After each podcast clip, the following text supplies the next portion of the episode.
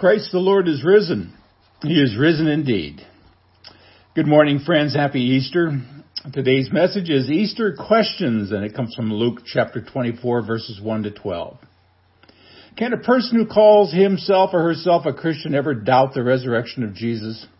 This morning I'm going to argue that the answer to that question is yes. It may sound odd to say this on Easter morning, but the question itself is very crucial. Let me put it another way. Suppose that Jesus did not rise from the dead. How do you explain what happened that first Easter morning? That is the question that has fascinated great minds for 2,000 and some years. What exactly happened? How can we be sure? Are there any other explanations? Now, I know that most of us believe in the resurrection, and we hardly think about whether it really happened. What I'm going to say may surprise you, but there are other explanations, some of them quite brilliant, for the apparently empty tomb.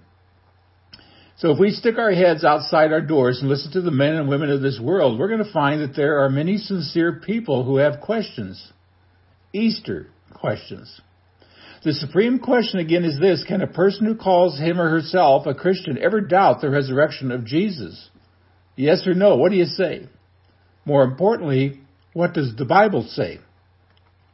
In a few moments, I'd like to examine the evidence and reach a conclusion, but first this major point. The resurrection of Jesus is the central fact of the Christian faith and is therefore open to every kind of question. It has been said that Christianity does not hold the resurrection to be one among many tenets of belief. Without belief in the resurrection, there would be no Christianity at all. The Christian church would never have begun. The Jesus movement would have fizzled out like a damp squid with his execution. I mean, Christianity stands or falls with the truth of the resurrection. Once disprove it, and you have disproved of Christianity. Now, in our society, there are two great religious holidays, Christmas and Easter. Now, for most, Christmas is the bigger and the greater season of the year. It's the time of the year when we gather with family and friends to sing carols, decorate the tree, and exchange gifts. Christmas is the climax of our whole year. Now, Easter? Well, for most people, it's just another long weekend, another chance to get away for a few days. And even some Christians view Easter as let's call it what it is, a second-rate holiday. Somehow we've gotten our thinking badly mixed up. You know, if Easter had not happened, Christmas would have no meaning. If the tomb is not empty, the cradle makes no difference. If Jesus did not rise from the dead, then he really is just a misguided Jewish rabbi with delusions of grandeur. If Easter is not true, then Christmas is only the story of an obscure baby born in an out-of-the-way village in a forgotten land 2,000 years ago. It is Easter that gives Christmas its meaning. Now, do you want proof? Well, in all the New Testament, no major doctrinal point is ever built upon the virgin birth of Christ. Not one. It's true, it happened, but it's never discussed or mentioned. In fact, two Gospels don't even say anything about it. But the resurrection? Oh, that's a different story. In every part of the New Testament, it comes up again and again. Read the sermons of Acts. When the first Christians preached, they didn't mention Bethlehem. They talked about the empty tomb. They never got over the fact that on Easter Sunday, when they went to the tomb, Jesus was gone. This week I've been reading 1 Corinthians chapter 15, that famous passage where Paul reasons out loud about the resurrection and the implications if it did not happen. Evidently, some believers in Corinth were teaching that Christians would not rise from the dead when Jesus returns to the earth. Paul answers by saying, that's foolish, because if Christians do not rise from the dead, what you're really saying is that Jesus didn't rise from the dead, because those two things go together, his resurrection and ours. And then he says it twice. If Christ has not been raised, so what, Paul? Well, then our preaching is in vain. We're despicable liars. Our faith is vain. We're still in our sins. Dead Christians have died, and we are to be pitied more than all men. And that's precisely my point. The resurrection is the central fact of our faith. Disprove it, and nothing is left. That's why from the very beginning, skeptics and doubters have attacked the Christian faith at this very point. It's not the virgin birth. It's not the miracles. It's not his death. The resurrection is the touchstone. And that's why questions are welcome on Easter Sunday. This is the heart of what we're all about. Everything we do rests on this fact. Jesus rose from the dead. If it weren't so important, no one would bother to doubt it. You can doubt some miracle of Christ if you want, and the only loser will be you. But if you doubt the resurrection of Jesus, the foundations begin to crumble. A sign should be posted for all the world to see. Doubters welcome at the empty tomb. So it is that sincere men and women ask hard questions about Easter, and, well, they should. It all begins or ends right here. All of this raises another question. Suppose we had been there that first Easter, would we have believed or would we have doubted? What would it take to convince you that someone you loved had come back to life after being dead 3 days? Suppose it were a close friend or a family member and you'd seen them die. What would it take to convince you? Rising from the dead is not a common thing. At best, it hasn't happened for many generations. I mean, if we'd been there in Jerusalem with Matthew, James, and John, would we have believed the strange rumors that Sunday morning? Let us for a moment consider the evidence. How did the people who knew Jesus best react to the news of his resurrection? I begin with a simple observation. They were not expecting a resurrection. That was the farthest thing from their minds. I mean, forget all about his predictions. Forget all about that brave talk. Forget about all those wild dreams. They had given up. It's a strange fact. I mean, who really expected problems? Who was afraid that something might happen? Well, listen to these words from Matthew 27, starting at verse 62. I mean, the Jewish leaders had more faith than the disciples, and so did the Romans. It says, the next day, the one after preparation day, the chief priests and the Pharisees went to Pilate. Sir, they said, we remember that while he was still alive, that deceiver said, after 3 days I will rise again. So, give an order for the tomb to be made secure until the third day. Otherwise, his disciples may come and steal the body and tell the people that he has been raised from the dead. This last deception will be worse than the first. Take a guard, Pilate said. Go, make the tomb as secure as you know how. So they went and made the tomb secure by putting a seal on the stone and posting a guard. Did you get that, friends? The believers had no thought of a resurrection. Who came first to the tomb that Sunday morning? It was the women. Were they looking for a resurrection? I don't know. Mark 16:1 says they came to anoint the body of Jesus. And in those days, the body was prepared for burial by covering it with spices and then pouring on a sticky ointment. In the confusion and hurry late Friday afternoon, the spices had been placed on Jesus' body, but not the ointment. The women came to finish the job of embalming. And what did they find when they got there? The stone rolled away, an empty tomb. And all four Gospels agree on this fact. The women did not have the slightest clue as to what had happened. They were not looking for a resurrection. An angel told them what had happened, and still they didn't believe it. Mark puts it this way in chapter 16. Trembling and bewildered, the women went out and fled from the tomb. They said nothing to anyone because they were afraid. And John says that when Mary left, she found Peter and John and said to them, they have taken the Lord out of the tomb and we don't know where they put him. Luke adds kind of the final detail in all of this. When the women told the rest of the disciples that Jesus had risen from the dead, Luke 24, they did not believe the women because their words seemed to them like nonsense. Nonsense. I mean, no one rises from the dead. I mean, not after 3 days, not after being beaten and scourged. Not after being crucified, not after hanging on a cross for 6 hours, not after having a sword thrust in his side, not after being covered with 150 pounds of spices and wrapped in a suffocating burial cloth, not after being sealed in a tomb. No, the odds were against it. It's impossible.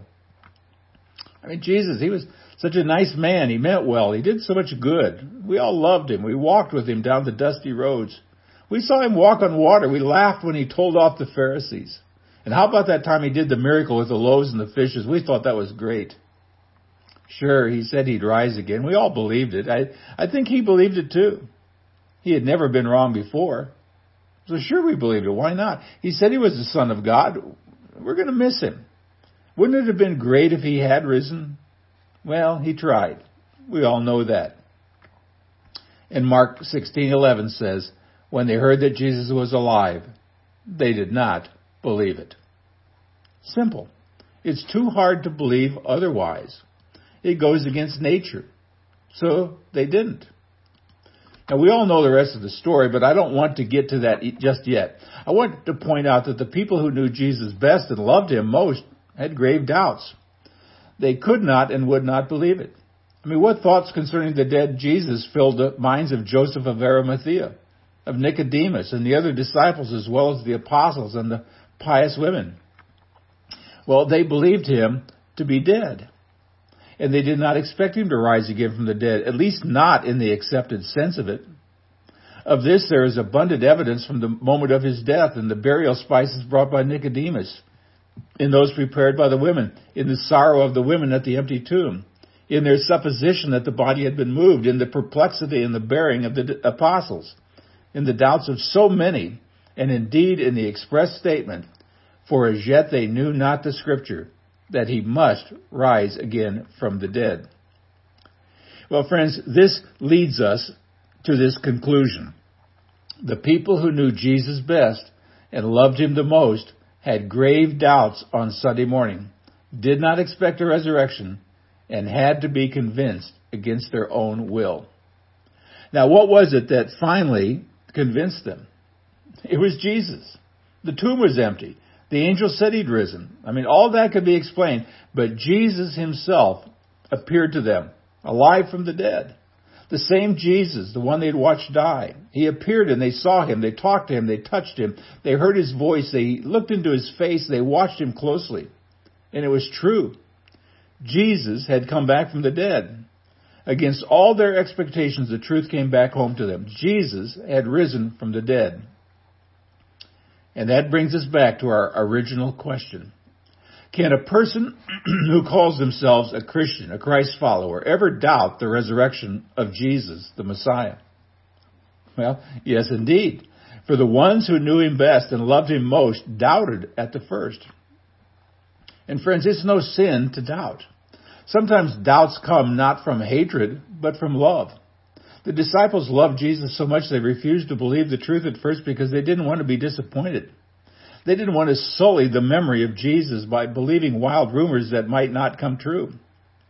Now, you can't blame them. I mean, love made them doubt, and then it made them believe. Now, there was a disciple whose name was Thomas, and we call him Doubting Thomas. Now, somehow he missed the first meeting on Easter Sunday. I think he was so heartbroken that he simply went off by himself to suffer alone. When the news came of Jesus' resurrection, he couldn't believe it. After all these years, Thomas has gotten a bad reputation. But you know something, friends? He's no worse than the others. They didn't believe at first either. He said, unless I see him and unless I touch him, I'm not going to believe. Now, we tend to look down on Thomas. But you know something? Jesus didn't. He said, put your finger here. See my hands. Reach out your hand. Put it into my side. And then he said, stop doubting and believe. See, Jesus didn't put him down. He said, go ahead, see for yourself. Make up your own mind. Stop doubting and believe. What I'm saying, friends, is this. Doubters are welcome at the empty tomb. Our Lord welcomes Easter questions. All that Christianity asks is that men be consistent with themselves, sift the evidence, judge the record, examine the testimony, then come to your conclusion. It's all right to doubt, but don't let your doubts keep you away. I mean, Jesus himself asked this question of those who came to him. What do you think of the Christ? Whose son is he? Now, before you answer, here is the evidence for you to consider. Go to the tombs of the founders of the great world religions and call the roll. Muhammad, here. Buddha, here. Confucius, here. Moses, here. Jesus, no answer, because he's not there. The tomb is empty. I mean, doubt if you will, but the tomb is still empty because he's not there. He's risen just as he said. Now, in the early church, Christians greeted each other this way. One would say, he is risen. Another would answer, he is risen indeed. Friends, it is true, and we have staked our lives upon it. Can a person who calls themselves a Christ follower ever doubt the resurrection? Well, the answer must be yes, for the ones who knew him best and loved him most doubted it at the first. But we cannot leave the matter there. Thomas bowed before Jesus and said, "My Lord and my God."